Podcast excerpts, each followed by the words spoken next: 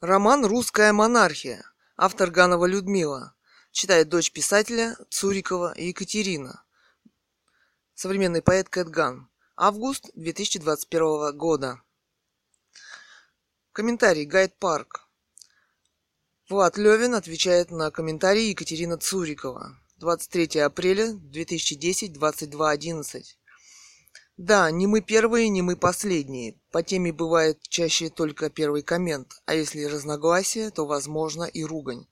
Так что удалять можно смело половину комментариев. Но мы цивилизованные люди, и чтобы не быть голословным и не по теме. Я, как и многие люди, с которыми я знаком, отвечаю по теме. Поверьте, это очень большой список. Я против монархии. А развитие бывает разное, и при Гитлере Германия развивалась. Екатерина Цурикова отвечает на комментарий Влад Левин. двадцать четвёртого апреля две тысячи десятого, двадцать ноль девять. Считается, что советы тоже развивались. Мы только и слышали про одно развитие. Болезнь тоже может развиваться, но социальные болезни приводят к краху общества. Вообще, после прихода демократов страна жила надеждой, что в России жизнь людей во многом наладится. А теперь эта надежда во многом угасла. Александр Трегубов отвечает на комментарий Владимир Шленкин. двадцать четвёртого апреля две тысячи десятого, двенадцать пятьдесят восемь. Цитата. Кстати, последние муниципальные выборы в СПб прошли с таким скандалом, что дальше некуда, с участием депутатов законодательного собрания от правящей партии. Конец цитаты. А вы думаете, в Москве было по-другому? Здесь тоже работал, как они говорят, в кавычках, административный ресурс. Один ответ. Владимир Колосов отвечает на комментарии Екатерина Цурикова. двадцать четвёртого апреля две тысячи десятого, семнадцать сорок. В семье еще сохранилась структура рода, где каждый чувствует любого члена семьи частью себя и себя частью семьи. Где каждый чувствует любого члена семьи частью себя и себя частью семьи. В Испании, может быть, тоже сохранились родственные связи короля с остальным населением. Может, что-то в нем ёкает при виде горя своих граждан, как своего горя. Точно так же и при радости. Но в нашей стране родовые отношения вытравлены. Каждый сам за себя. Всем плевать на пять миллионов беспризорников. Но ведь это часть нас. Николашке было плевать на российский народ, он не чувствовал его боли, он был чужой. В нем русской крови было одна целая сто двадцать пять сотых часть. сто двадцать пятая часть. Екатерина русский народ считала на одном уровне со скотиной, а не на одном уровне с собой. Вряд ли в России возможен царь. Беда в том, что люди привыкли, что ими управляет паразит, и забыли, что можно жить без паразитов. Прогноз будущей жизни при паразитах. Двоеточие.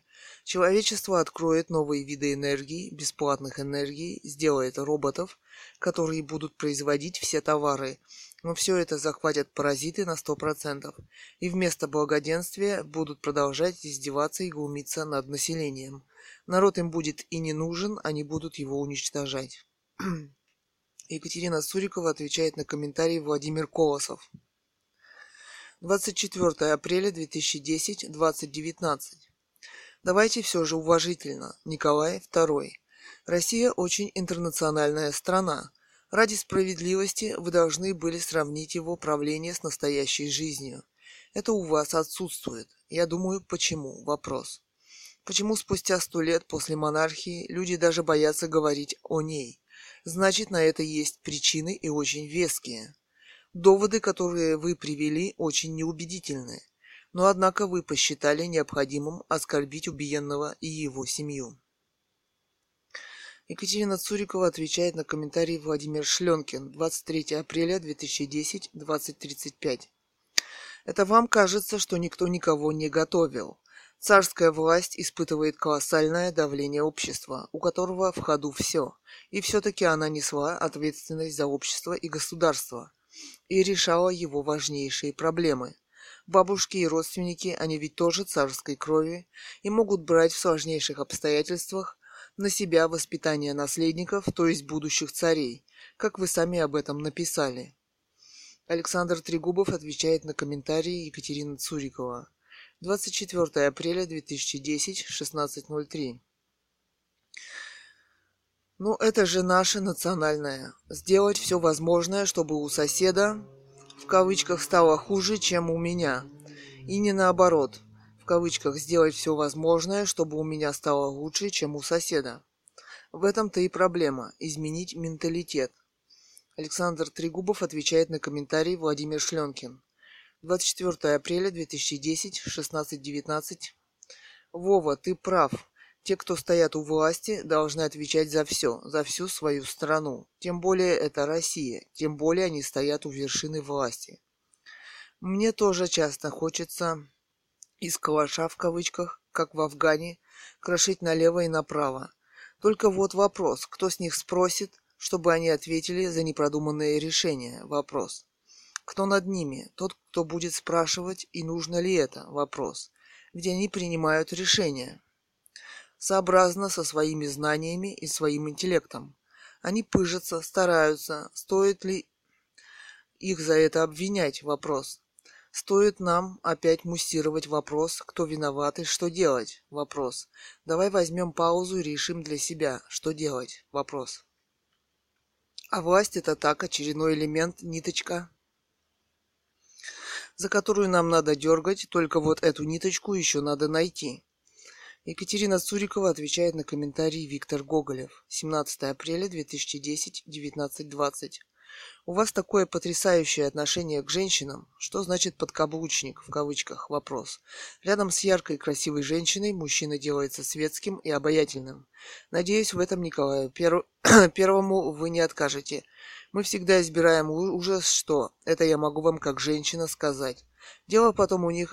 Дела у них потом... оказываются точно такими же. Два ответа. Александр Трегубов отвечает на комментарии Екатерина Цурикова. двадцать четвёртого апреля две тысячи десятого, шестнадцать тридцать три. Катя, я могу добавить, рядом с яркой, красивой, настоящей женщиной любой мужчина порвет любого врага, лишь бы понравиться своей даме. Это о настоящих мужчинах. А настоящие еще остались. Мы есть. Екатерина Цурикова отвечает на комментарии Александр Трегубов. двадцать четвёртого апреля две тысячи десятого, двадцать двадцать шесть. Мне ваше заявление очень понравилось. Михаил Головинов отвечает на комментарий Вани Иванов. восемнадцатого апреля две тысячи десятого, шестнадцать двадцать пять. Все это блеф. В Сибири народ жил хорошо. Как тогда говорили, в России две трети крестьянства тоже жили нормально. Все замутили алкаши, дворяне и обнищавшие помещики. Два ответа. Владимир Шленкин отвечает на комментарий Михаил Головинов. двадцать третьего апреля две тысячи десятого, тринадцать пятьдесят четыре. Пропали деньги за крестьян. Служить государю отказывались. Что хотели, то и делали. Правда, от безделья стрелялись, полный восторг. Александр Трегубов отвечает на комментарий Михаил Головинов. двадцать четвёртого апреля две тысячи десятого, шестнадцать двадцать восемь. Вы хоть понимаете, что говорите? В России две трети, э, цитата, в России две трети крестьянства тоже жили нормально. Конец цитаты. Вы посмотрите на сегодняшнее крестьянство. В ТЧ сибирское. Где оно? Вопрос. Если не слабо, отправьтесь в Сибирь, изложите свои взгляды, я сомневаюсь, что вы вернетесь оттуда живым. Фантазировать можно, но кушать надо каждый день. Екатерина Цурикова отвечает на комментарии Александр Трегубов. двадцать четвёртого апреля две тысячи десятого, двадцать тридцать один. Я живу в Сибири и знакома с ситуацией. Деревни разорены во многом, работы в них нет и они умирают, много иммигрантов. Жи- жизнь здесь очень сложная, народ беднеет на глазах. Александр Трегубов отвечает на комментарий Владимир Шленкин. двадцать четвёртого апреля две тысячи десятого, тринадцать ноль шесть. Да, жаль, похоже, монархия не прокатит. А идейка была неплохая, с выборным пожизненным монархом, без права наследования и импичментом по статье в кавычках «старческий маразм». Владимир Шленкин отвечает на комментарии Александр Трегубов. двадцать четвёртого апреля две тысячи десятого, двадцать два тридцать пять. А кого, а кого бы ты видел монархом? Есть князья, юрьевские, потомки Александра второго. Остались Рюриковичи, Волконские, Трубецкие и так далее. До маразма из царей и князей, кроме Ивана Грозного, никто не доживал. Слишком хорошо жили. Два ответа. Александр Трегубов отвечает на комментарий Владимир Шленкин. двадцать четвёртого апреля две тысячи десятого, двадцать три ноль один. А что обязательно монарх должен быть с родословной, как бульдог в кавычках, например, или мопс в кавычках, а просто сибирская сторожевая в кавычках не подойдет? Вопрос. Первый ответ. Один ответ. Владимир Шленкин отвечает на комментарий Александр Трегубов. двадцать пятого апреля две тысячи десятого, час двадцать девять. На эту тему я уже тебе писал. Человек может быть любой, но это должен быть дворянин наследственный. А то, как ему титулы присваивать, когда он сам из, в кавычках, каш, каширской слободки, или слободки, и интелли, интеллигент в первом поколении. Недаром Михалкову власть прочат. Вон и Елизавета в рыцари посвящает и в перы, а того, кого посвятят в цари, шпоры должен одеть. Так для этого, что Елизавету приглашать. Вот сейчас принцесса Швеции, будущая королева Швеции, замуж выходит за лыжного тренера. А парень из какого-то свинарника. Так король ему присваивает титул герцога. Это король может сделать, но при этом королевская династия Бернадотов двести лет обрабатывается, обрывается и начинается династия этого герцога в кавычках.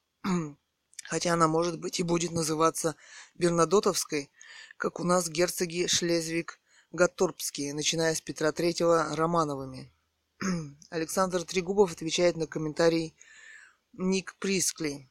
двадцать четвёртого апреля две тысячи десятого, шестнадцать двадцать девять. А при чем здесь монархия и православие? Вопрос.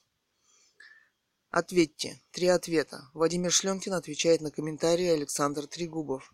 двадцать четвёртого апреля две тысячи десятого, двадцать два сорок шесть. Монарх считается Богом избранным и богопомазанным. Его помажут миром в храме, и сколь страна православная, значит в православном храме. Саша, ты хотел что-то обосновать за вчерашний вечер? Два ответа. Александр Трегубов отвечает на комментарий Владимир Шленкин. двадцать четвёртого апреля две тысячи десятого, двадцать три шестнадцать. Хотел, но потом подумал и решил, что лучше, чем Ильин в разделе «Сильная власть» в кавычках от тридцать первого января тысяча девятьсот пятьдесят первого года, а также «Основная задача грядущей России» в кавычках и в кавычках «Федерация в истории России». Тогда же, все равно не скажу, так стоит ли вопрос. Кстати, настоятельно рекомендую Ильин в двух томах. В кавычках «наши задачи». Один ответ. Владимир Шленкин отвечает на комментарии Александр Трегубов. двадцать пятого апреля две тысячи десятого, в час сорок четыре. Извини, не читал, но если увижу, обязательно куплю и почитаю. Владимир Шленкин отвечает на комментарии Влад Левин. двадцать четвёртого апреля две тысячи десятого, двадцать три четырнадцать. Ну зачем так пасмурно и так плохо знать историю, вот дела Романовых. Михаилу достался развал, даже отец был в плену, а первые деньги пришлось занимать у Строгановых. Алексей отбил Смоленск, присоединил Украину, начал строить корабли. Петр I сделал рывок к Европе еще многое. Петр одиннадцатый, то есть Петр второй. Имеется в виду, видимо. Умер в четырнадцать лет и ничего не сделал. Анна Иоанновна воевала Крым. Елизавета навела шухер по всей Европе. Фридрих второй бегал от нее. На этом династия Романовых кончилась. Пришли голштинцы. Что касается конца обеих династий, то они оба закончились сыноубийством. И если Иван Грозный убил Ивана, и он у него был не, еди- не единственным, Федор и Дмитрий, то и у Петра еще сын, Петр Шишечка, и внук Петр второй. Также оставались, но все жили недолго и быстро умерли. Романовы не убивали маленького наследника. Повешен был сын Марины Мнишек и уже Дмитрия третьего, четырех лет. Могу дать еще одну аллегорию. Михаил вошел в Ипатьевский монастырь, поднявшись на двенадцать ступенек, а Николай второй спустился в доме Ипатьева тоже на двенадцать ступенек. Даже книга была написана «двенадцать ступенек вниз» в кавычках. Годунов пришел к власти после Федора, за ним царем был уже Дмитрий, затем Василий Шуйский, а уж потом на соборе выбрали Михаила. Екатерина Цурикова отвечает на комментарий Владимир Шленкин. двадцать шестого апреля две тысячи десятого, девятнадцать ноль шесть. Вы настолько погружены в историю, что не хотите вообще замечать современность. В нашей современности, по-видимому, для вас все прекрасно, и вы не способны воспринимать никакую критику современности, а тем более разговаривать о ней. По-видимому, мешает привитый страх, которому сто лет. И еще поражает, что вы единолично составили себе мнение о каждом монархе, и оно очень советское, ваше мнение. Вот, например, цитата: «Петр I сделал рывок к Европе и еще многое». Конец цитаты. Это настолько несправедливо, что даже трудно поверить в это пренебрежительное отношение. Что за сто лет сделано в Петербурге, кроме того, что там построил Петр? Вопрос. И во что он превратился при советской власти? Вопрос. И сейчас город медленно уничтожается и превращается в развалины или кошмарные реставрации. Почему мы сейчас не делаем, в кавычках, рывок к Европе и еще многое другое? Вопрос. Почему вас это не волнует? Николай не только спустился на двенадцать ступенек в доме Ипатьева, но он шагнул в бессмертие вместе со своей семьей. Причем героическое бессмертие, которое вы даже не можете понять и оценить, потому что вам не дано. Ваши способы дискреди... дискредитации самые разнообразные, но существуют другие взгляды и оценки историков и публицистов. Владимир Шленкин отвечает на комментарий Александр Трегубов. двадцать пятого апреля две тысячи десятого, ноль ноль шесть. Спрашивать некого, если только как в Киргизии не скинут власть, и тогда в прокуратуре возникнут дела опять про кого надо, на кого пальцем укажут. Пауза не нужна, надо потихоньку поднимать голос. А потом, когда дойдет до кипения, вжарить, как в девяностом, девяносто первом. Ниток много и дергать надо за все по одной. Сейчас даже государственное телевидение говорит про, про правящий класс такое, что раньше про это замалчивалось. Именно так было в семнадцатом. Говорили все почти двенадцать лет, с тысяча девятьсот пятого. Так было в девяносто первом. Хватит шесть лет, и все было кончено. Хватило шесть лет, и все было кончено. Сейчас нам потребуется еще два года. Екатерина Цурикова отвечает на комментарий Владимир Шленкин. двадцать шестого апреля две тысячи десятого, девятнадцать двадцать семь. Ой, как вы, оказывается, за революцию? Вам не место в моей теме о монархии. Вам нужно к Лимонову на эхо. Законы и Конституция нашей страны позволяют ли вам эти постоянные разговоры о том, что через два года в России победит новая революция? Вопрос. Куда смотрит модератор? Вопрос. Если вам плохо, то всем нужна революция. Другого, значит, ничего не можете предложить. Вопрос. По-видимому, новая банановая, в кавычках, лимонная, в кавычках, революция. Вопрос. Почему вы за свои личные права не сражаетесь в том правовом пространстве, которое у вас есть? Вопрос. По Конституции немало прав дано человеку и сейчас. Однако никто не желает дойти до Конституционного суда, чтобы он дал разъяснение, когда человек может выйти на пикет или, или демонстрацию. И почему так уверены, что в этой революции вы выживете? Вопрос. Лично мне революция не нужна. Это регресс общества. Екатерина Цурикова отвечает на комментарий Владимир Шленкин. двадцать третьего апреля две тысячи десятого, двадцать тридцать пять. Это вам кажется, что никто никого не готовил. Царская власть испытывает колоссальное давление общества, у которого в ходу все. И все-таки она несла ответственность за общество и государство и решала его важнейшие проблемы. Бабушки и родственники, они ведь тоже царской крови, и могут брать в сложнейших обстоятельствах на себя воспитание наследников, то есть будущих царей, как вы сами об этом написали. Один ответ. Владимир Шленкин отвечает на комментарии Екатерина Цурикова. двадцать четвертого апреля две тысячи десятого, двадцать три пятьдесят шесть. Да не несла она никакой ответственности и была не подсудна судам Российской империи. Лена, вы просто начитались книг про государей и рыцарей. А на самом деле в Лувре ступени и лестница была покрыта соломой для исправления естественных нужд. Смрад стоял страшный, а когда помыли Париж, то в честь этого выбили медаль.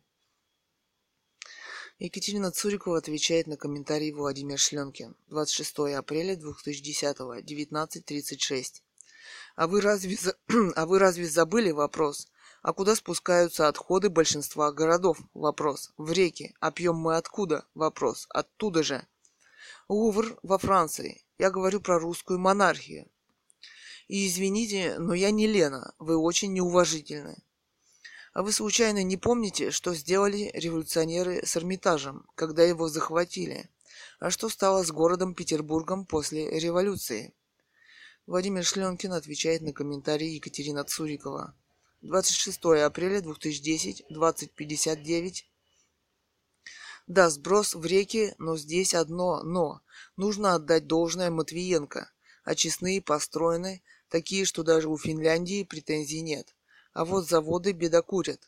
За Лену, в кавычках, извини, ошибся. Насчет неуважения не знаю, к всем на «вы» обращаюсь. Если человек делает ошибки, поправляю. Меня тоже поправляют, приводя тексты. Если крыть нечем, соглашаюсь. А если нет, отвечаю. Но при этом, как вы, ярлыки не вешаю. С Эрмитажем сделали вначале не большевики, а солдаты, матросы и революционные жители. Его разграбили. Но после обращения директора музея Бенуа часть ценностей вернули. В тридцатых уже большевики руку приложили, продавая ценности за границу. В эти «демократические» в кавычках времена хранительница вынесла две тысячи пятьсот вещей. Что стало с городом, его отстраивали. Большевики построили много нового. Сейчас это памятники архитектуры, как и в Москве. Новые демократы, в кавычках, старый город уничтожают. Особенно в этом деле преуспевает Ядра. Екатерина Цурикова отвечает на комментарий Владимир Шленкин. двадцать седьмого апреля две тысячи десятого, шестнадцать пятьдесят пять. Похоже, вы становитесь на мою точку зрения. Цитата. «Вначале не большевики, а солдаты, матросы и революционные жители». Конец цитаты. Вот они и дали начало большевикам во всесоюзном масштабе. Коммунист – это разве ярлык? Вопрос. Конечно, теперь об этом не принято говорить. И даже некоторые принимают за оскорбление. А раньше опасно было быть не коммунистом. Вот все и были. А новая революция, за которую вы надеетесь, вопрос, они проходят все по, но... все по похожим сценариям. Владимир Колосов отвечает на комментарии Екатерина Цурикова. двадцать пятого апреля две тысячи десятого, ноль ноль ноль. Если бы не были Романовы, Гланды Камбилы, их настоящая фамилия, социальными паразитами народа русского, то народ не дал бы в обиду царя. Был царь Берендей, его до сих пор в сказках помнят, а про этих немцев вряд ли будут в сказках вспоминать. Екатерина Цурикова отвечает на комментарии Владимир Колосов. двадцать шестого апреля две тысячи десятого, девятнадцать сорок семь. Мы здесь обсуждаем серьезные вопросы, а вы про царя Берендея, в кавычках. Вы случайно чего-нибудь не знаете про современную испанскую монархию? Если где-нибудь хорошо, то мы молчим и видеть и слышать не желаем. Лучше вам было задать вопрос тому, кто говорил про царя Гороха. У вас много общего в понимании монархии. Я уже замучилась отвечать «революционерам» в кавычках. Они упорно говорят на теме русской монархии, про русские революции, не объясняя, чем они им так нравятся. На этом модератор ноль внимания. Александр Трегубов отвечает на комментарий Владимир Шленкин. двадцать четвертого апреля две тысячи десятого, двенадцать пятьдесят восемь.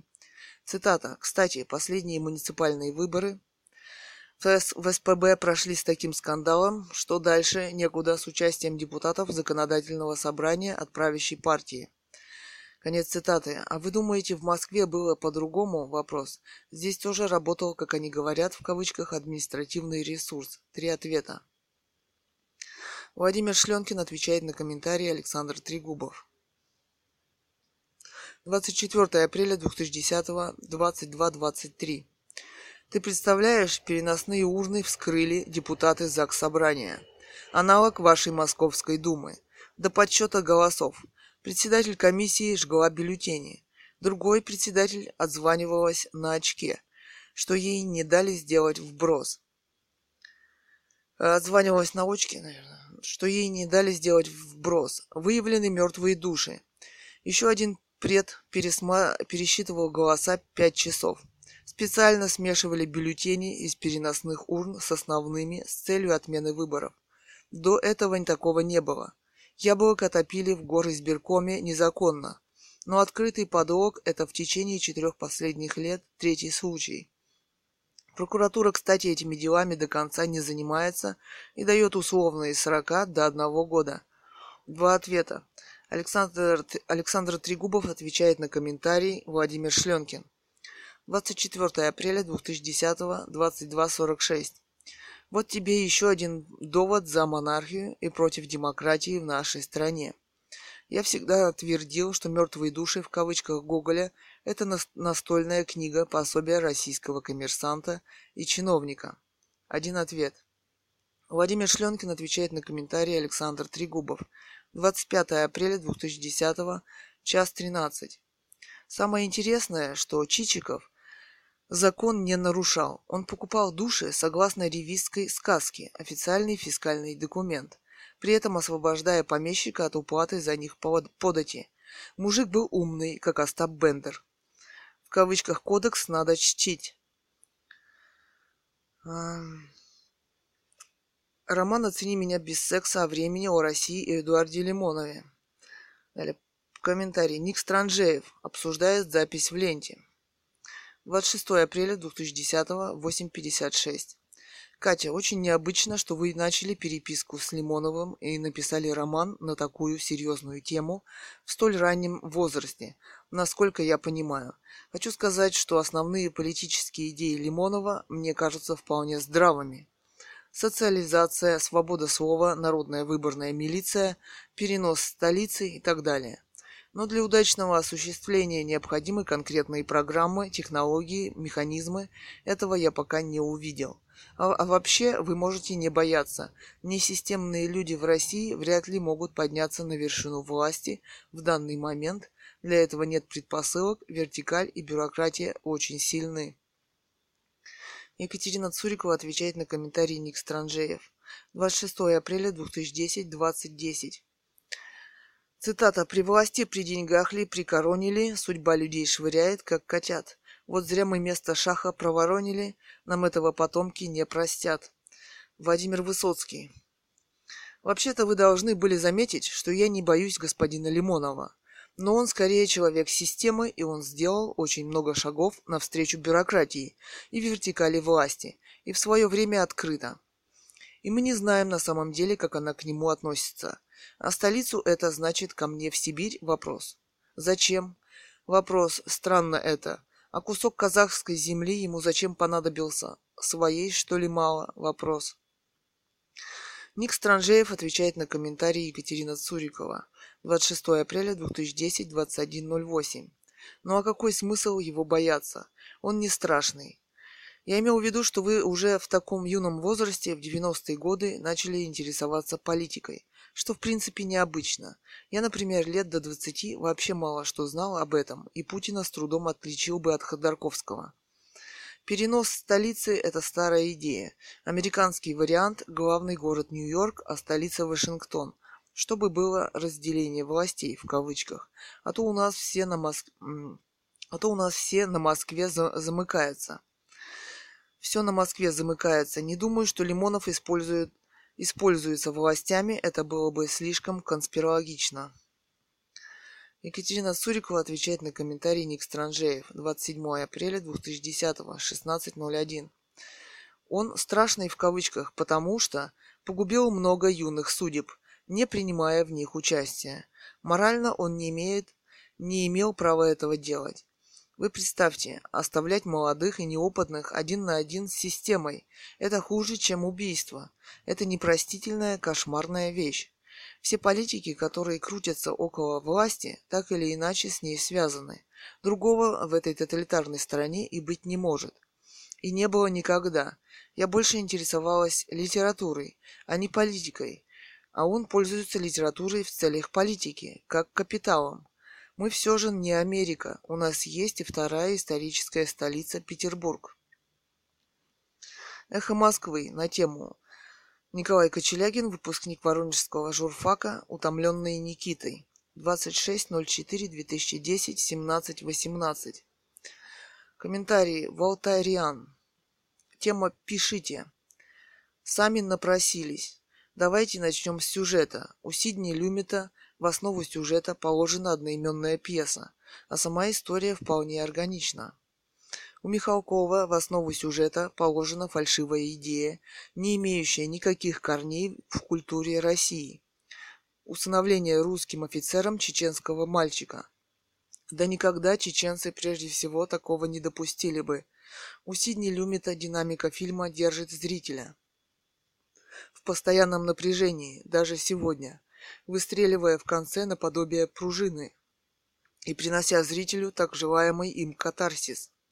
У Михалкова фильм лишен реального развития, нуден и оканчивается нравоучениями от самого, который, как абсолютно ненужная нашлепка к и без того ненужному товару. У Сидни, у Сидни Люмета актеры играют именно тех людей, которые нужны для раскрытия сюжета и обозначения реальных социальных проблем. У Михалкова каждый актер, а там опять великолепная актерская команда, играет сам себя, видимо, в силу натужности сюжета и надуманности обозначенных социальных проблем. Фильм Сидни Люмета с интересом можно пересмотреть и сегодня. О фильме Михаила через пару лет никто и не вспомнит. Тед Ганн. Тема «Сами напросились» в кавычках. Я эти фильмы смотрела и хочу сказать, что это принципиальная и важная постановка вопроса, позволяющая понять, что хотели сказать оба режиссера и что у них получилось на самом деле. Господин Михалков делается все более и более творчески бессильным человеком. Очень странно, но, видимо, у «Эхо» это любимый режиссер. Он постоянно муссируется на «Эхо». Восятка одиннадцать Кир.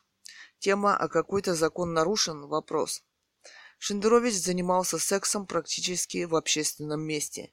И еще в коллективе, а не с женой. И где тогда тут личная жизнь? Вопрос. Тед Ганн. Тема. Цитата. «А какой-то закон нарушен?» Вопрос. Шендерович не платил, так я понимаю, ни за квартиру, ни за девушку, поэтому получается, что это не его личная жизнь. А могла снимать на камеру и сама девушка. Кстати, имеет право снимать себя с кем хочет. Это, распростр... это распространено на Западе. Например, слышала, что Мадонна снимала себя с сексуальными партнерами. Следовательно, это Катина частная личная жизнь. Не менее странно и то, что лица девушки на видео нет. что лица девушки на видео нет, поэтому у Шендеровича нет доказательств, что это точно Катя. Строго говоря, он не имеет права этого заявлять. В этой истории очень много странного и непонятного. Шендерович до сих пор молчит по поводу первого кадра, где они лежат в постели с Лимоновым. Это действительно очень похоже на монтаж.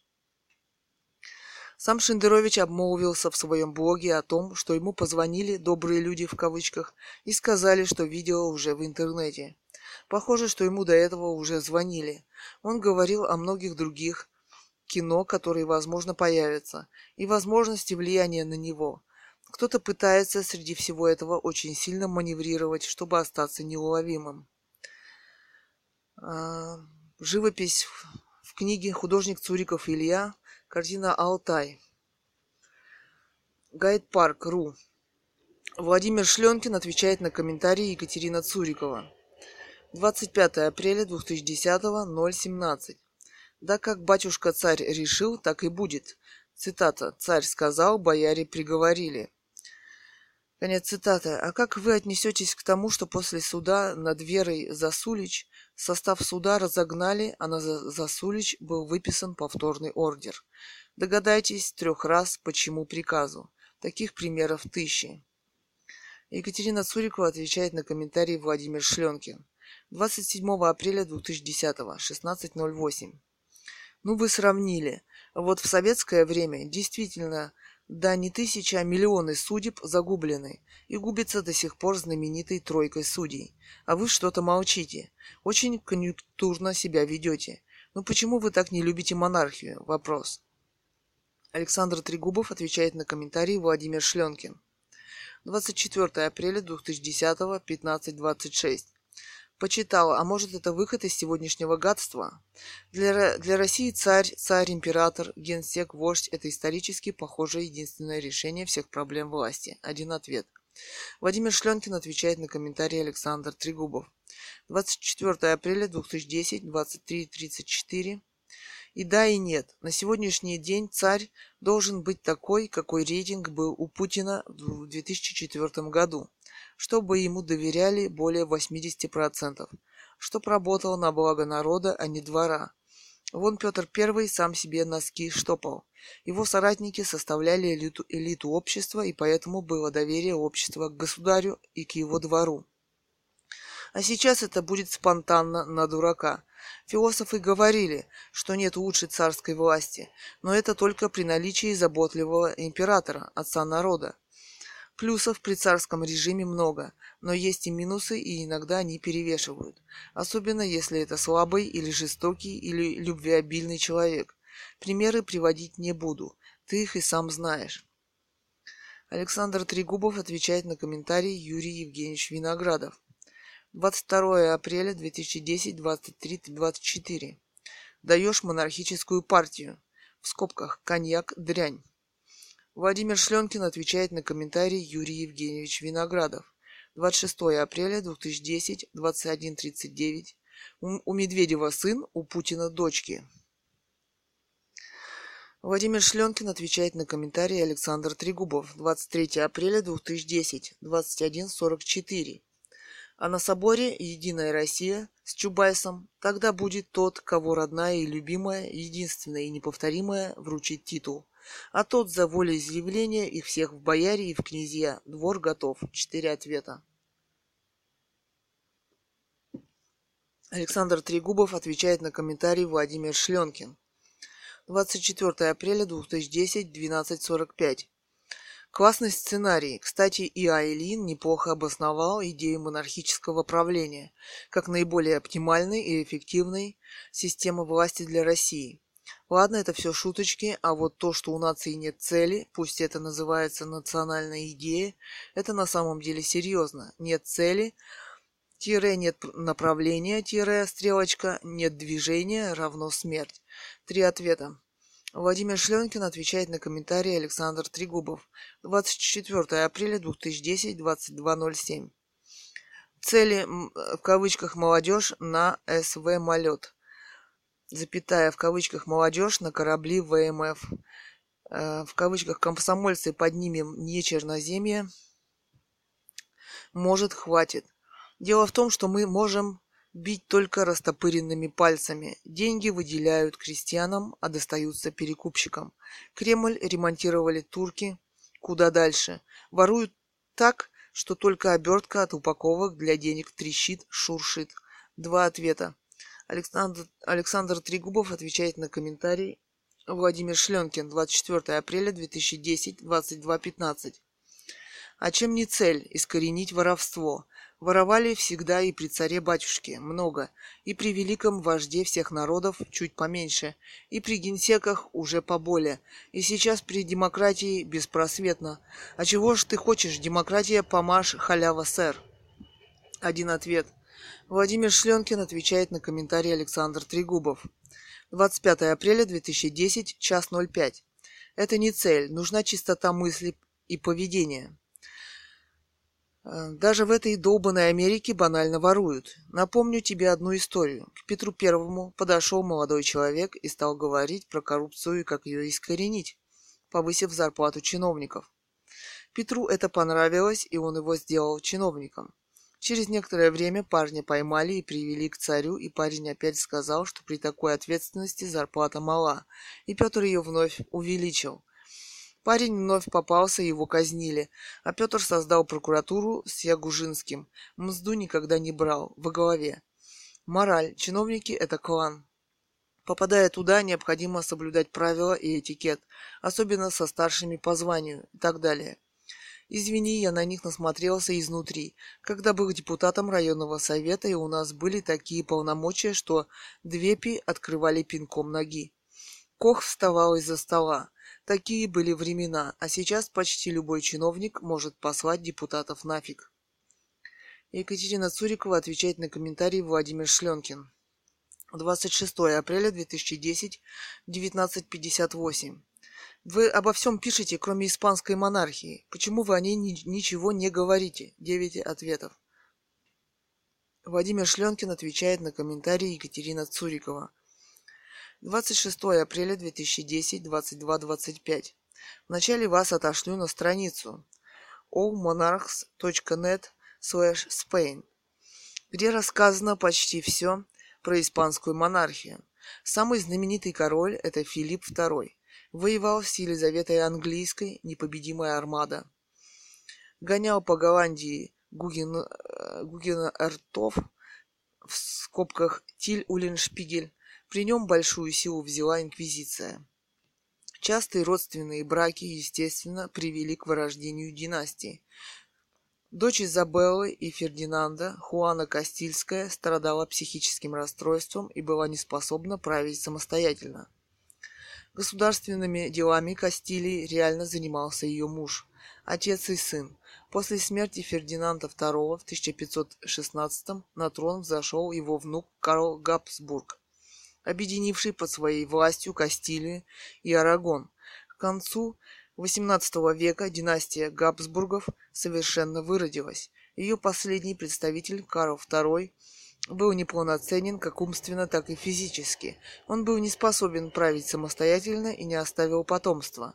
Несмотря на завещание, в котором ясно был указан наследник трона, французский дофин Филипп Анжуйский, смерть Карла в тысяча семисотом году привела к началу войны за испанское наследство, в результате которой Испания лишилась всех своих европейских владений за пределами Пиренейского полуострова. Семь ответов. Владимир Шленкин отвечает на комментарии Владимир Шленкин. двадцать шестого апреля две тысячи десятого, двадцать два тридцать один. При Филиппе пятом, первом короле из династии Бурбонов, был практически завершен процесс централизации страны. Арагон и Валенсия потеряли последние привилегии. Однако Филипп пятый и его сын Фердинанд шестой были подвержены, подвержены приступам депрессии, во время которых совершенно не занимались государственными делами. Некоторое улучшение наступило в годы царствования Карла третьего, но его сын Карл четвёртый продолжил череду бездарных монархов на испанском троне. Вся полнота власти оказалась в руках Мануэля Гадоя, любовника королевы, который толкал Испанию к сближению с наполеоновской Францией. Недальновидная политика Гадоя привела к захвату Испании французскими войсками и свержению бурбонов. Испанский трон занял Жозеф Бонапарт, брат Наполеона. В это время, воспользовавшись неразберихой, провозгласили независимость американские колонии, лишив Испанию основного источника доходов. Политическая чехарда привела к кризису, в результате которого в тысяча восемьсот шестьдесят восьмом году Изабелла была низложена. На протяжении двух с лишним лет Испания жила без короля, пока кортесы подыскивали должную кандидатуру. Однако избранный король Амадей Савойский неожиданно оказался в политической изоляции и не сумел навести порядок в стране. Два ответа. Владимир Шленкин отвечает на комментарий Владимир Шленкин. двадцать шестого апреля две тысячи десятого, двадцать два сорок три. Продолжение. В самом конце девятнадцатого века Испания потеряла последние заморские колонии – Кубу, Филиппины и Пуэрто-Рико. Первая мировая война, в которой Испания сохранила нейтралитет и сопутствовавший ей экономический спад, привели к политическому кризису, следствием которого стал путч в тысяча девятьсот двадцать третьем году. При молчаливом согласии Альфонсо тринадцатого к власти пришел генерал Прима де Ривера, распустивший парламент и установивший диктатуру. Король, сотрудничавший с диктатором, стремительно терял популярность. Неудивительно, что парламентские выборы, состоявшиеся в тысяча девятьсот тридцать первом году после падения режима Риверы, выиграли республиканцы. Альфонс тринадцатый был вынужден эмигрировать. Впрочем, он никогда не отрекался от престола и некоторое время продолжал вести борьбу за восстановление монархии. Тем временем в республиканской Испании правые силы нацисты под предводительством генерала Франко подняли мятеж и развязали гражданскую войну против левых и центристов, коммунистов и республиканцев. К концу тысяча девятьсот тридцать восьмого года вся Испания находилась под властью Франко. В тысяча девятьсот сорок седьмом году Диктатор провозгласил Испанию монархией, оставив трон вакантным. Он пригласил из-за границы Хуана Карлоса, внука и наследника Альфонса тринадцатого, и воспитал его. Владимир Шленкин отвечает на комментарий. Владимир Шленкин, двадцать шестого апреля две тысячи десятого, двадцать два пятьдесят. После смерти Франко в тысяча девятьсот семьдесят пятом году Хуан Карлос I взошел на трон. Перспективы наследника Франко многим казались туманными, однако король неожиданно для всех начал проводить демократические преобразования и твердой рукой искоренил остатки фашистского режима. Благодаря реформам Хуана Карлоса Испании удалось встать в один ряд с ведущими европейскими державами. Страна стала членом НАТО и Европейского Союза. После тысяча девятьсот восемьдесят второго года Хуан Карлос отошел от активной политической деятельности, однако остался символом национального единства и гарантом демократических свобод. Король представляет страну в международных отношениях, выступает с традиционным обращением к народу накануне Рождества и формально является верховным главнокомандующим вооруженных сил страны. Во время плавания на яхте со своей семьей лично занимался спасением людей с другого судна с риском для жизни. Владимир Шленкин отвечает на комментарии. Владимир Шленкин, двадцать шестого апреля две тысячи десятого, двадцать три ноль восемь. Это номер один, то есть начало. Итак, к середине восемнадцатого века на территории Пиренейского полуострова существовали два мощных христианских королевства. Арагон с подчиненными ему Валенсией и Мальоркой, объединенный Кастилия и Леон, а также скромная Наварра и Португалия, которой будет посвящена отдельная большая статья. От былого могущества арабов остался только Гранадский эмират на юге полуострова. Последующие годы Арагон и Кастилия, Леон не обращали особого внимания на Гранаду, решая свои локальные задачи. Арагон укреплял свое влияние на Средиземном море, захватив Сицилию и Неаполь. Кастилия и Леон погрязли во внутренних войнах между претендентами на трон.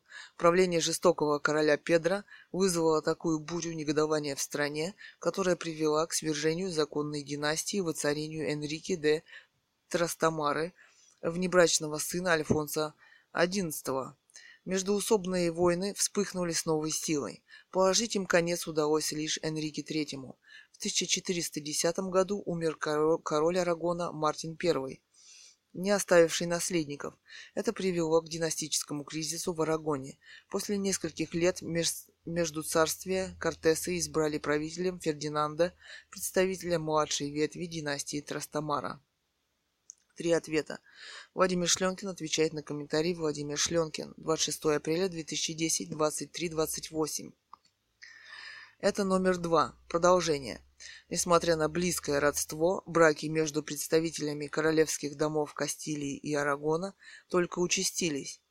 Самым выдающимся из них оказался союз Изабеллы Кастильской и Фердинанда второго Арагонского в конце пятнадцатого века.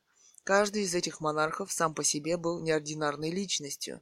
В своих королевствах они провели реформы, направленные на укрепление королевской власти. Совместными усилиями Изабелла и Фердинанд организовали масштабный военный поход, закончившийся в тысяча четыреста девяносто втором году взятием Гранады и окончанием Реконкисты.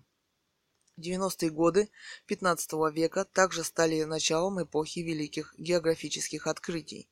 Открытая Колумбом Америка стала источником золота для последующих поколений испанских монархов. Вместе с тем правление королей-католиков стало периодом чудовищной религи- религиозной нетерпимости. С полуострова были изгнаны сотни тысяч мавров и евреев, а те из них, кто принял христианство, марийские мараны, подвергались постоянным гонениям. Для борьбы с тайными иудеями и мусульманами в тысяча четыреста восьмидесятом году была учреждена инквизиция, зверствовавшая в Испании вплоть до девятнадцатого века. Частые родственные браки, естественно, привели к вырождению династии. Два ответа. Владимир Шленкин отвечает на комментарий. Владимир Шленкин, двадцать шестого апреля две тысячи десятого, двадцать три тридцать три. Это номер три. Продолжение. Дочь Изабеллы и Фердинанда, Хуана Кастильская, страдала психическим расстройством и была неспособна править самостоятельно. Государственными делами Кастилии реально занимался ее муж, отец и сын. После смерти Фердинанда второго в тысяча пятьсот шестнадцатом году на трон зашел его внук Карл Габсбург, объединивший под своей властью Кастилию и Арагон. Империя Габсбургов, помимо старинных владений в Австрии, теперь включала в себя Испанию, юг Италии, Бургундию, Нидерланды и обширные территории Америки. Кроме того, Габсбурги традиционно избирались императорами Священной Римской империи. шестнадцатый век стал периодом расцвета Испании. Можно было с полным правом утверждать, что над владениями испанских королей никогда не заходило солнце. Начиная с семнадцатого века период расцвета сменился периодом упадка. Непрерывные войны и безумная роскошь королевского двора подорвали экономику Испании. Даже золота Америки не хватило на выплату долгов, содержание армии и пышного двора. Бездарные правления Филиппа третьего и его потомков привели к развалу административной системы. Испания стала терять вес на мировой политической арене. В середине семнадцатого века были потеряны Нидерланды, Португалия, Руссельон, Сер... Сердания. Один ответ. Роман «Русская монархия». Автор Ганова Людмила. Читает дочь писателя Цурикова Екатерина. Август две тысячи двадцать первого года. Продолжение. Владимир Шленкин отвечает на комментарий Владимир Шленкин. Гайд Парк. двадцать шестого апреля две тысячи десятого, двадцать три сорок. Это номер четыре. Продолжение. К концу семнадцатого века династия Габсбургов совершенно выродилась. Ее последний представитель Карл второй был неполноценен как умственно, так и физически. Он был не способен править самостоятельно и не оставил потомства. Несмотря на завещание, в котором ясно был указан наследник трона, французский дофин Филипп Анжуйский, смерть Карла в тысяча семисотом году привела к началу войны за испанское наследство, в результате которой Испания лишилась всех своих европейских владений за пределами Пиренейского полуострова. Владимир Шленкин отвечает на комментарии Екатерина Цурикова. двадцать шестого апреля две тысячи десятого, двадцать три сорок восемь. Как и просили, написал, это самое несчастное королевство было, тем более с больными государями. Начало повествования внизу с номер один до номер четыре. Потом прошу вас подняться выше и дочитать сверху вниз до номер один. Про яхту я сам вспомнил, это было до Олимпийских игр в Мадриде. Самый знаменитый король Филипп второй и его сын Дон Карлос, опера Верди, в скобках Филипп прославился непобедимой армадой, борьбой с Голландией и кострами-казнями. Екатерина Цурикова отвечает на комментарий Владимир Шленкин, двадцать седьмого апреля две тысячи десятого, шестнадцать сорок четыре. Неплохой исторический экскурс. А что вам мешает пройтись подобным образом по российской истории, спустя сто лет после монархии? С точки зрения личности, стоящих во главе русского государства сразу после революции. А убийцы типа Ленина, Сталина и так далее. Это разве психически здоровые люди? Вопрос. Они, наверное, не впадали в депрессию. А в конце вы повторили мою мысль. Последние тридцать пять лет Испания вместе с монархом Хуаном Карлосом первым живет хорошо. А после вашей новой революции, о которой вы мечтаете, мы снова очутимся в начале советского прошлого. А может быть и хуже, потому что у нас есть ядерное оружие. А у товарища Лимонова уже есть сценарий ядерной войны с Америкой. Он как-то опубликовал его в виде рассказа в «Лимонке». То война с Америкой, то оттяпать, в кавычках, земли у Казахстана. У нас что, своей земли мало? Вопрос. Давайте сойдемся на испанской монархии. Владимир Шленкин отвечает на комментарии Екатерина Цурикова, двадцать шестого апреля две тысячи десятого, двадцать один тринадцать. Я не за революцию, а за эволюцию. Но при этом в тысяча девятьсот девяносто первом году был переворот, революция. А ярлыки вешать, когда нечего сказать, это последнее дело. Революцию, не дай бог, это сколько людей опять уничтожим. В Конституционный суд обращались, кстати. Там ответили просто. Цитата. «Есть закон о проведении митингов, демонстраций, вот им и пользуйся». Конец цитаты. Там все расписано. Революция – это не регресс, а прогресс. Именно благодаря революциям современная Европа стала такой, какая она сейчас. Даже негры в Америке почти до семидесятых годов прав не имели и сидели в автобусах на разных местах с белыми. а благодаря своим действиям добились равноправия. Предлагаю вам обратиться к книге «Конституционный суд США», название в кавычках. Там примеров неповиновения правительству много. За свои и чужие права я сражаюсь не в пример вам, я уже описывал вам, чем я занимаюсь. Екатерина Цурикова отвечает на комментарий Владимир Шленкин. двадцать седьмое апреля две тысячи десятого, семнадцать ноль пять. К сожалению, я не знаю, кто обращался в Конституционный суд по проблеме проведения митингов. А почему в Международный суд не обратились? Вопрос. Революция – это все же не эволюция. На Западе люди по-другому принимают участие в жизни страны и отстаивании своих прав. Они практически заступаются за каждого члена общества. Люди постоянно проводят митинги и демонстрации по интересующим и волнующим их проблемам. Вот это и есть эволюция. Из серии цифрового искусства «Алтай». Художник Цуриков Илья. Картинка в книге. В электронной. Эхо. Пользователь Пионер пять пять пять. Имя Александр Попов. Местонахождение Россия, Санкт-Петербург. Зарегистрирован двадцать два десять две тысячи девятого. Если со становлением во главе страны королевы придет западная форма правления, демократия, честные выборы, отсутствие коррупции, верховенство закона, а не кумовство, высокие социальные стандарты, оздоровление общества, власти, силовых структур от тех ужасных хронических болезней, преследующих наше государство уже долгие годы, то однозначно «да-да» восклицательные знаки. Но сейчас мне это кажется нереальной фантастикой, и несмотря на то, что я неиссякаемый оптимист, Россия умирает, умирает как государство, которое не может вылечиться от рака. Сейчас Россия – это огромная территория, бедное население с затравленной психологией, неработающий, противоречивый основной закон, разрушенная и уходящая на металлолом промышленность, нитки газа и нефтепроводов, уходящих на запад и восток, бесконтрольная никем, э, бесконтрольная ни перед кем не отчитывающаяся ИСП и ЗАГ власть, законодательная власть, пронизанная сверху донизу коррупцией, тотальное вранье почти со всех контролируемых каналов, ну и двести один одних из самых богатейших людей планеты. Вот оно лицо моей страны. Слава богу, что занавес железный Ельцин все же приподнял, и многие люди могут съездить в Западную Европу и сравнить. Грустно. Кэтган. Тема. Если, цитата, «Если со становлением во главе страны королевы придет западная форма правления», Россия действительно находится в одном из тупиков своего развития. Видимо, здесь уже никто не надеется, что имеются политики, способные управлять страной. И все стали поглядывать на Запад. Но почему-то забыли, что у нас была собственная монархия, которую варварски уничтожили большевики и коммунисты. И поэтому нужно говорить не о Мар... Маргарете второй, королеве Дании, похоже на бред, а искать собственных русских наследников, способных взяться за этот титанический труд.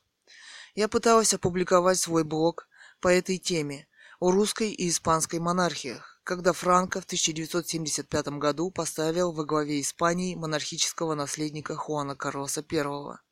И Испания уже тридцать пять лет живет хорошо. Но «Эхо Москвы» по необъясненным э, причинам сказали абстрактная тема. Отказалась публиковать блог. У нее свои революционные задачи, по-видимому, а может быть и планы. Недаром здесь такие революционеры, как Лимонов, очень привечаются. Кэтган. Это свободная студия, выступающая за демократию. Свободу слова, не знаю, за что там оно, эхо, еще выступает.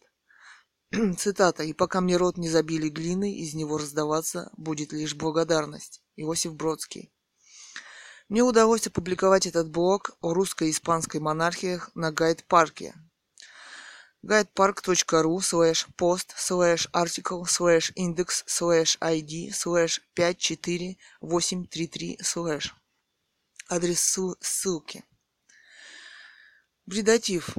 Но согласитесь, Катя, что в русском фильме «двенадцать» глубины как минимум не меньше, чем в американском. Кстати, Михалков как раз является сторонником монархии и обращении к традиционным ценностям, о которых вы говорите. Кэтган. К сожалению, американский фильм мне нравится больше. Я не уверена, что Михалков является сторонником монархии. Он сторонник всего, и его творчество это хорошо доказывает. А пересмотреть мне хочется в основном из русских Андрея Тарковского. А К Х Май. А мама у вас кто? Часто ли вы обсуждаете в семье красоту окружающих вас домов? Вопрос. Почему в церкви находится ломбард и как к этому относится местное духовенство? Вопрос. Кэтган. Мама у меня филолог, окончила Н Г У. Преподаватель французского, зарубежная литература, вместе с группой интеллигенции боролась против строительства Катунской ГЭС. Снимать старинные здания иногда мы ходим вместе с ней. Она относится к ним с потрясающим уважением. Вообще-то это ее идея – вернуть бесхозные старинные особняки наследникам бывших владельцев, ведь это так легко сделать. Не знаю, почему в церкви ломбард, и также не знаю, хотя в принципе можно догадаться, как относится местное духовенство. А К Х Май. Цитата. «Иногда я думаю, а кто в городе должен способствовать их сохранности? Мэр? Вопрос. Но ведь он хозяйственник, человек далекий от этого. Главный архитектор? Вопрос. Но входит ли это в его функции? Вопрос. Какая-то комиссия в нашей городской думе? Вопрос. К какому выводу вы пришли?» Кэтган. Вывод. Никто из них не хочет заботиться и вряд ли будет когда-то. Гайд Парк. Ник Странжеев отвечает на комментарии Екатерина Цурикова. двадцать восьмое апреля две тысячи десятого, шестнадцать тридцать. Это правда, ребята из Н Б П сильно страдают, но с другой стороны он никого не толкает туда насильно. Таковы убеждения этих молодых людей. Я бы не сказал, что... Я бы не сказал что-то, чем занимаются лимоновцы или солидарность, можно назвать кручением около власти. Это скорее продвижение «Наши» и такие партии, как «Правое дело». Да, свою писательскую известность он использует для политических акций. Но что ему еще делать? Вопрос. Он энергичный, не старый человек. Нужно как-то себя реализовывать. Оппозиционная деятельность сейчас очень важна. Но, разумеется, такие люди, как Каспаров, Лимонов или Новодворская, в ближайшие много лет не приблизятся к власти. Слишком сильна бюрократия, преемственность власти, кланы и так далее. А общество слишком пассивно. Екатерина Цурикова отвечает на комментарий Ник Странжеев. тридцатое апреля две тысячи десятого, шестнадцать пятьдесят девять. На самом деле проблема в полунацистских идеях, символике. Большинство народа все же этого не приемлет, к счастью, в скобках. Он крутится в политике не одно десятилетие. Вместе с тем, вы сами об этом говорили, никаких серьезных идей того общества, которое он бы хотел создать, им не выдвинуто. Хотя бы идея Велфора. Он за ним из Франции летал в С Ш А. Да и много других современных идей назрело, которые бы сделали это общество более справедливым. Но они его не интересуют. Он о них никогда не пишет, либо потому, что его интересует только личная власть, либо нет политического мышления.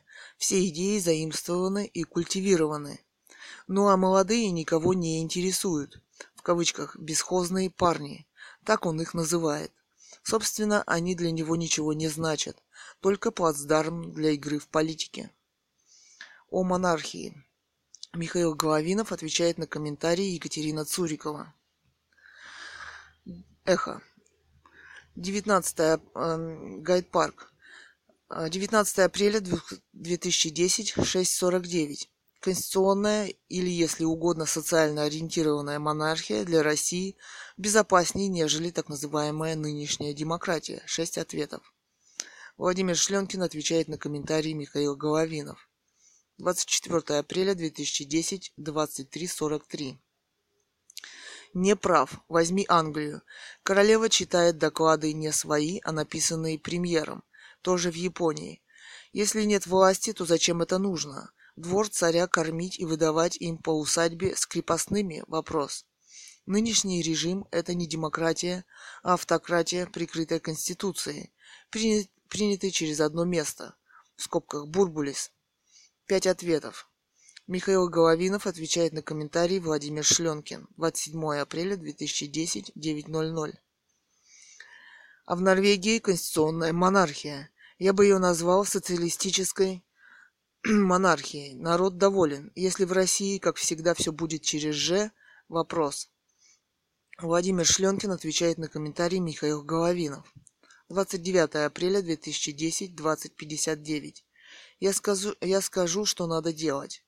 Создать монархическую партию, в которой был бы харизматичный лидер из дворян, хороших кровей, который был бы известен и прославлен был достойными делами. Второе. Партия должна вести разъяснительную и просветительскую работу, доказывая, для чего и почему это нужно. Третье. Придя к власти, должна провести референдум о, го- о государевой власти и составить смету, во что она нам обойдется. Содержание царя и дворцов, двора, обслуга, его зарплату и членов семьи. Вот тогда будем думать всей страной. Один ответ.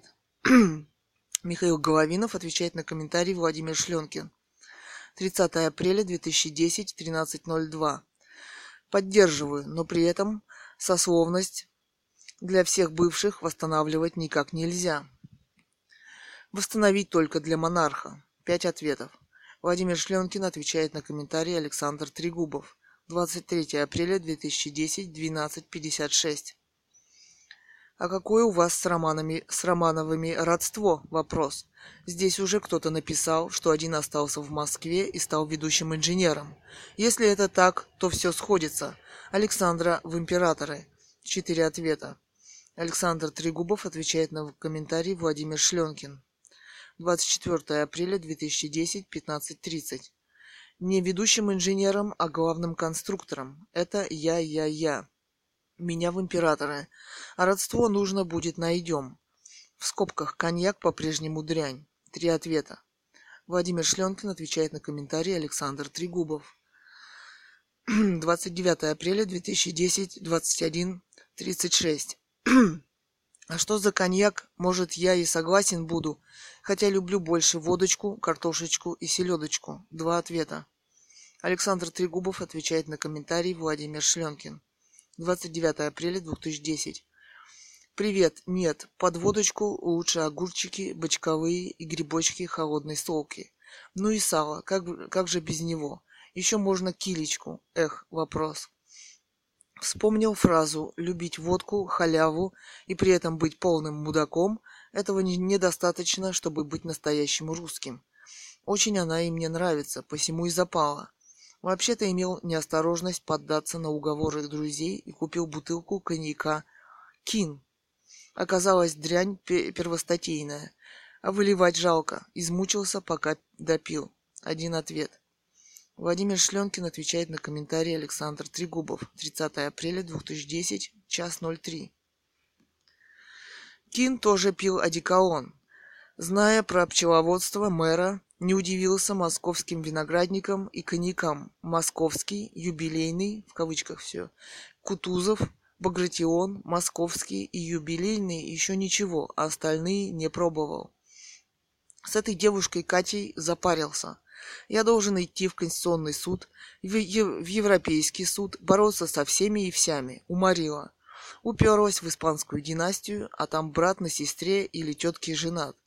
Династии вырождались, правда, последний взял себе жену из народа, тем и спас династию. Стали нормальными людьми. Кстати, в Швеции скандал. Жених принцессы, будущей королевы Швеции, оказался ловеласом, сожительствовал с принцессой и еще с одной девуш... девушкой. Та написала статью и присоединила к ней фотографии, помолвка расторгнута. С тобой согласен, холодные рыжики, груздочки. Это тоже вкусно, как и килечка балтийская пряного посола. Кстати, почему бы тебе не писать мне на мой почтовый ящик, адрес которого я тебе уже давал, чтобы публично не писать о себе? Владимир Шленкин отвечает на комментарий Юрий Евгеньевич Виноградов. двадцать девятое апреля две тысячи десятого, двадцать один сорок. Краски не хватит, если не захочет. А захочет, не спросит. Единая Россия проголосует и сразу всех в боярство. Михаил Головинов отвечает на комментарий Ильич Владимир. девятнадцатое апреля две тысячи десятого, семь двенадцать. Если мне помнится, прямой наследник дома Романовых сейчас живет и работает в России. Работа его связана с нефтью, газом, точно не помню. Три ответа. Ильич Владимир отвечает на комментарии Михаил Головинов. двадцать седьмое апреля две тысячи десятого, двенадцать ноль три. Ну-ну, и кто это у нас еще с нефтью и газом связан? Вопрос. Из руководящего состава? Вопрос. Напомнить? Вопрос. Два ответа. Михаил Головинов отвечает на комментарии Ильич Владимир. двадцать седьмое апреля две тысячи десятого, двенадцать ноль семь. Ну, наверное, лучше взять на работу и платить бешеную зарплату, а то ведь за ре- реабилитацией царя последуют иски в международные суды о возмещении всего и вся. А зачем же тогда они добивались реабилитации царя? Один ответ. Ильич Владимир отвечает на комментарий Михаил Головинов. двадцать седьмое апреля две тысячи десятого, двенадцать тринадцать. Наконец-то пришли, как говорится, к консенсусу. Владимир Шленкин отвечает на комментарии Екатерина Цурикова. двадцать девятое апреля две тысячи десятого, пятнадцать пятьдесят четыре. Почему вы сразу переходите, переходите к Ленину и Сталину? Я с этим режимом боролся, и он пал. И для меня в этих деталях ничего хорошего нет. В депрессию они впадали, тем более, что были больны оба. Живут хорошо не только в Испанском королевстве, но и в Швеции, Дании, Норвегии, а также в Британском королевстве. Повторюсь, я жду не революции, а плавного перехода к настоящей демократии. Лимонова знаю лично, он был у нас в Питере на митинге у Тюза, где озверевшие ОМОНовцы избивали стариков, женщин и детей. У меня сыновьям за тридцать лет, так что для меня это дети. На него набросились стаи. Обсуждать войну с Америкой не буду, как и помывку сапог в Индийском океане, в скобках Жириновский. Кстати, земли Северного Казахстана, земли Северного Казахстана наши. Их осваивало уральское казачество, были переданы много земель. От Армении, Азербайджану, от Белоруссии, Литве, от России, Грузии и Украине, а кубанские земли, Чечне и так далее. Что касается династий, то больше нравится норвежская, основанная в начале двадцатого века. До этого она входила в Швецию, а народ боролся за независимость. Причем король для начала династии был взят из Швеции. Екатерина Цурикова отвечает на комментарий Владимир Шленкин. тридцатое апреля две тысячи десятого, семнадцать двадцать один. Но, но вот видите, королевские линии существуют в мире и успешно занимаются сложной современной политикой. Эхо о старинных особняках. АКХ Май. Получается, выхода нет и ничего нельзя сделать? Вопрос. Кто поддержал в вашем городе художника Прибыткова? Вопрос. Неужели не было совсем никакой реакции у власти и общества после его выступления? Вопрос.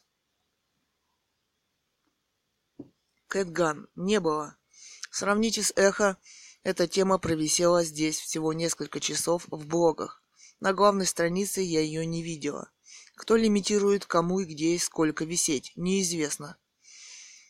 Блог Матвей Гонопольский, обозреватель импотентов президенты. ноль три ноль пять две тысячи десятого, восемнадцать тридцать пять. Цитата. Вот и у Обамы нашлась своя девочка Катя. Только ее зовут Вера Бейкер. Шесть лет назад у него был роман. Возможно, был. Сейчас... Сейчас предлагается миллион долларов, чтобы роман действительно был. Чтобы появились подробности. Интересно, кто предлагает этот миллион. Конец цитаты. НААП две тысячи десятый. Комментарий. Раз уж зашел разговор про президентов или впереди планеты всей. Тема. Знак хэштега.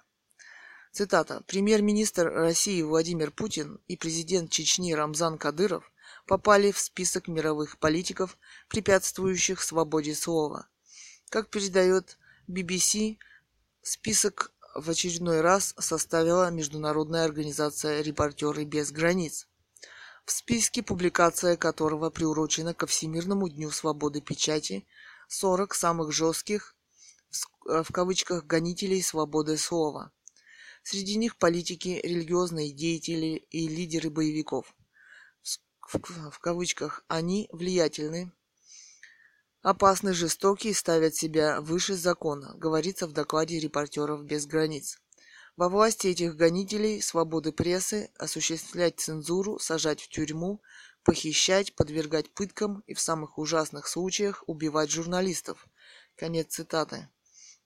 В черный список попали семнадцать президентов и премьер-министров, в том числе председатель ка эн эр Ху Цзиньтао, президент Ирана Махмуд Ахмадинежад, кубинский лидер Рауль Кастро и российский премьер-министр Владимир Путин. Конец цитаты. Многоточие. Еще цитата. За две тысячи девятый год Россия опустилась на двенадцать строчек в международном рейтинге свободы слова, который составляют «Репортеры без границ». В две тысячи девятом году Россия заняла в этом списке сто пятьдесят третье место. Ее соседями оказались Фиджи, сто пятьдесят второе место, и Тунис, сто пятьдесят четвёртое место. Вместе, всего в рейтинге сто семьдесят пять позиций. Грани.ру слэш society слэш media слэш m.одиннадцать семьдесят семь шестьсот девяносто два.html. Кэтган. Тема «Секс. Революция. Ее место в мире». Нет у нас настоящей оппозиции, а эти господа не сумели ей стать. Самое удивительное в этой истории «секс-скандала» в кавычках – поведение всех политиков, которые в ней участвовали. Равнодушное ленивое признание господина Лимонова о провокации, в скобках. Удивительное признание господина Шендеровича о том, что он поимел Катю, в скобках, и сделавшего потрясающий вывод, что ей не жить. Все это настолько не соотносится с их ролью оппозиции в обществе, что им стоит задуматься о самой роли. Итак, Шендерович – новая секс-звезда нашего общества, сопоставимая с скандальной сексуальностью самого господина Лимонова, воспевающего себя в своих скандальных романах. Да и само зрелище настолько бедное по чувству, что непонятно, чем там могут восхищаться некоторые «мужчины» в, скоб... в кавычках. Где нам взять оппозицию? Вопрос. А что, как же без нее? Вопрос. Мы и так на сто пятьдесят третьем месте, а сейчас, наверное, еще ниже. НААП две тысячи десятый. Тема «Нет у нас настоящей оппозиции» в кавычках. Цитата. Да и само зрелище настолько бедное по чувству. Цитата. Уважаемая Екатерина, признаюсь, удивлена вашему пуританскому взгляду на оппозицию, так не соответствующему свободным взглядам профессии художника, как вы себя обозначили. Может, наложило отпечаток авторства и исполнения высокохудожественных произведений, как то плакаты «ЕР партия народа» в кавычках, «Газпром народное достояние» в кавычках и еще пару вопросов. Что вы имеете в виду как художник, говоря про зрелище убогое по чувству? В, ка- в кавычках. Ваша фамилия до замужества не Слава двадцать два двадцать два? Вопрос. Кэтган. Вы меня с кем-то путаете. Я сама по себе и, увы, без Единой России, которая здесь не высказала своего отношения к сексуальному скандалу. Порнушка удивительно не убога в кавычках, а скупа по чувству. Господин Лимонов и Шендерович бурлят в своих выступлениях, а тут такая строгость. Вам сподручнее рассуждать о замужестве господина Шендеровича и господина Лимонова. Похоже, что порнушка привела, привела вас в восхищение. НААП две тысячи десятый. К стыду своему не могу вам оппонировать на равных про качество сюжета и скупость чувства порнушки в кавычках. Во-первых, не смотрела, во-вторых, все равно не поняла про скупость чувства порнушки, в кавычках. Может быть, потому что я не художник, как вы, а серая канцелярская крыса, вся в сухих цифрах, попросту говоря, бухгалтер. Объяснять не надо, не пойму. Сожалею про то, что вы, увы, не в рядах ЕР. Хотя туда, по-моему, так же просто вступить, ну, например, как в Г на улице. Г-но на улице. Кэтган. Это не просто порнушка, это порнушка с участием верхушки оппозиции. Просмотр обязателен в целях ознакомления, в скобках. А то вы рискуете в будущем на улице вляпаться в это самое Г, например, на Триумфальной, с обожанием смотря на уличных героев. НААП две тысячи десятый. Меня учили в раннем детстве, и я запомнила это на всю жизнь. Знак хэштега. Подглядывать неприлично. Позже меня представление о приличиях Позже, имея представление о приличиях, я узнала понятие законно-незаконно. Попросите маму или учителя начальных классов, пусть вам объяснят. Больше не пишите, здесь есть любимец публики, в кавычках, гарпанк. Советую продолжить дискуссию с ним или продолжайте обязательный просмотр, в кавычках. Кэтган. Это вы кому выговариваете, что подглядывать неприлично, в кавычках? Тому, кто снял порнушку? Вопрос. А участвовать в ней прилично, по-вашему? Вопрос. Всем в одной квартире с одной девушкой. Сегодня это оппозиция, завтра это уже может быть властью, а вам прилично будет потом находиться под такой властью. Похоже, вы с ними заодно. Пока люди не найдут себе честных людей во всем нашем обществе, ничего не изменится. А эти просто играют роль оппозиции. Очень выгодная роль, как ни странно. Отвечать я вас не заставляю, дискутировать со мной тоже, и рот я вам не затыкаю, уважаемая демократка. А понятия у вас коммунистические, такие, как вы, приличные, в скобках, выгнали из России Бродского. Вам напомнить, в кавычках, и пока мне рот не забили глиной, из него раздаваться будет лишь благодарность. Конец цитаты. Кстати, вы забыли, что фотомодель сама могла снимать в своей квартире видео для личной коллекции. Это ее личная жизнь и личное право выложить это в интернете для всех. Желаю удачного просмотра. Пользователь НААП две тысячи десять. Имя. Абрамова Наталья Александровна. Местонахождение. Россия. Московская область. НААП две тысячи десять. Грузите апельсины бочками. Тема. Кэтган. Считайте деньги пачками. Видео. Вопрос дня. Г. Гарри Гаспаров. Необходимо ли информировать общество о личной жизни политиков? Вопрос. В кавычках. Кэтган. Вопрос дня. Цитата. Вопрос дня. Гарри Гаспаров. Необходимо ли информировать общество о личной жизни политиков? Вопрос. Самое удивительное в заявлении Гарри Гаспарова о том, что в демократическом обществе обществу может быть предоставлена максимально полная информация о личной жизни политика, совершенно полное молчание о соратниках по оппозиции, с которыми он представляет одну коалицию, о господине Лимонове и других. Он почему-то рассуждает об Америке и американских нравах. Это за океаном, в скобках. А сам он русский политик, все же пытающийся обойти молчанием бушующий секс-скандал в России. Как политик Гарри Гаспаров должен понимать, что даже в России одна фотомодель на всю оппозицию – это слишком. У меня вопрос к Гарри Гаспарову. Он за открытость личной жизни политиков, в скобках. Какие у вас отношения с Катей? Вопрос.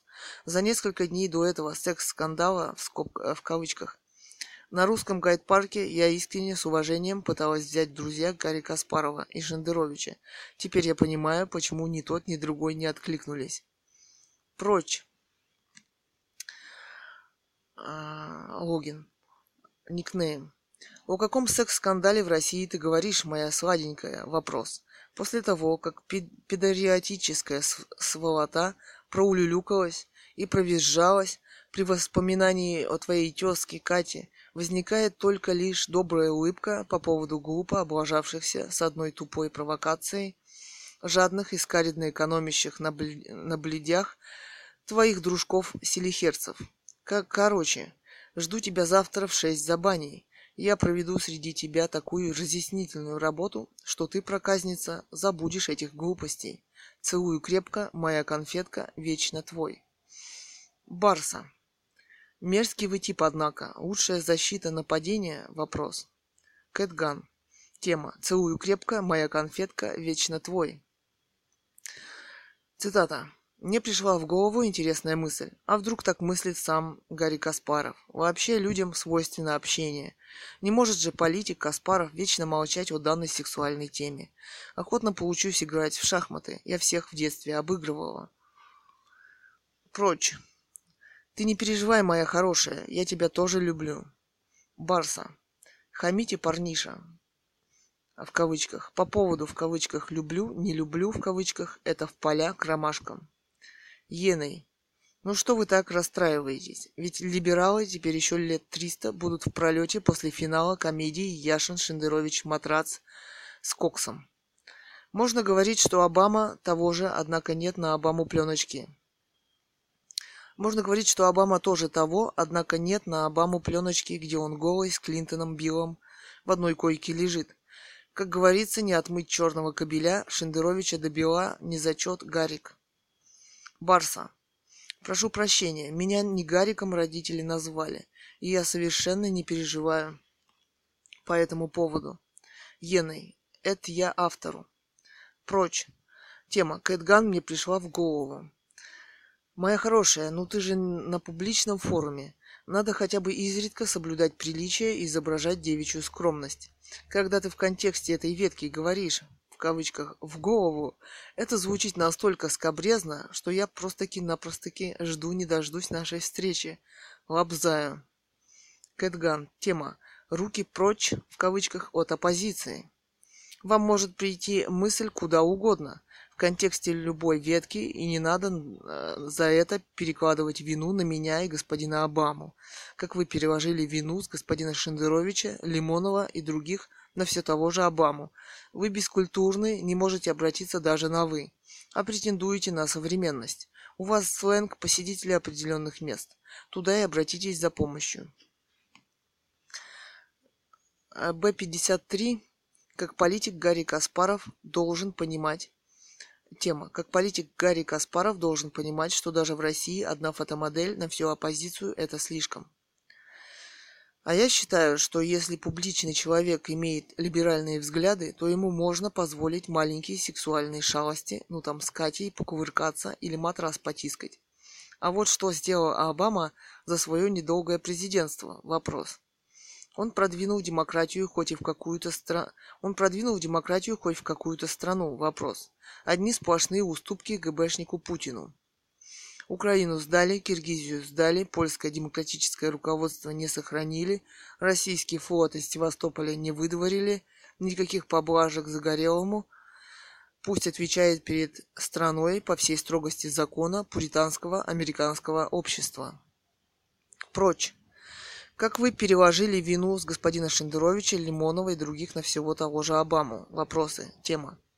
Впрочем, я где-то как-то даже рад, что предвкушение встречи со мной окончательно лишило тебя рассудка. Обещаю не разочаровывать тебя. Целую, обнимаю, скучаю. Еной. Пархатые общечеловечки из славного города, из славного города Иерусалимчика опять опровергают библейскую заповедь «не прелюбодействуй» в кавычках. Гореть им жидам в гиене огненной. Дигумур. Да что вы разговариваете с этой грязью? Вопрос. Какой-нибудь престарелый извращ, а вы с ним дискутируете. Гробович. А это пр завсегда году раз чешется. Так что, Катя, просто игнорируйте это чмо. Что поделаешь, так вот случилось, что эта обезьяна буквы выучила. Нынче дрессура и не такое может. Прочь. Глубоко, глубоко уважаемый, уважаемый прочь. Всегда искренне рад, когда тупая педериатическая сволота переключается на него и, брызгая слюной, в бессильной злобе демонстрирует всему миру свою исконную глупость и суверенное убожество. Кэтган. Невероятно, прочь обращается к самому себе на блоге и дискутирует. Вопрос о рассудке встает сам собой. Процесс пошел. Видимо, скоро будут и последствия, дело не кончится одной скукой. Будет и целовать себя, и обнимать.